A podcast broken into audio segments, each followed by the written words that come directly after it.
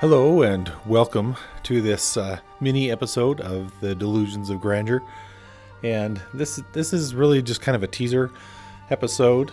Uh, Rish and I have gotten together and we've recorded another episode. And Rish has written and recorded a, uh new Star Wars story for you about Princess Leia, young Princess Leia. And it's it's a good story. And I'm in the midst of of adding some production to it, putting some music uh, where it seems appropriate, and uh, Rish is editing our conversation.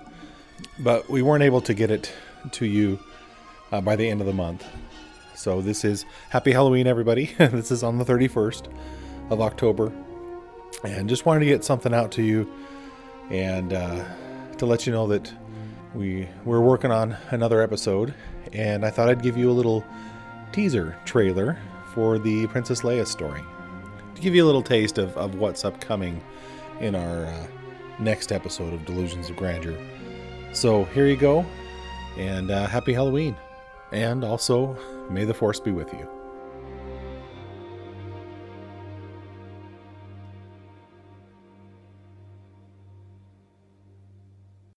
She had friends on Mon Calamar.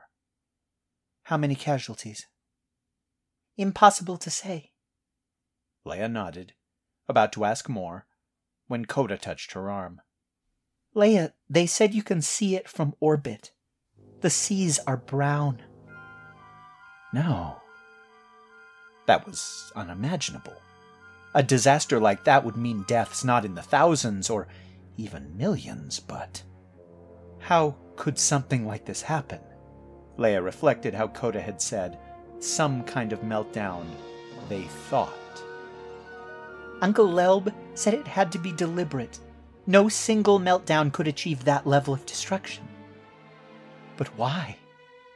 And the bigger question who could possibly have the power to kill an entire world?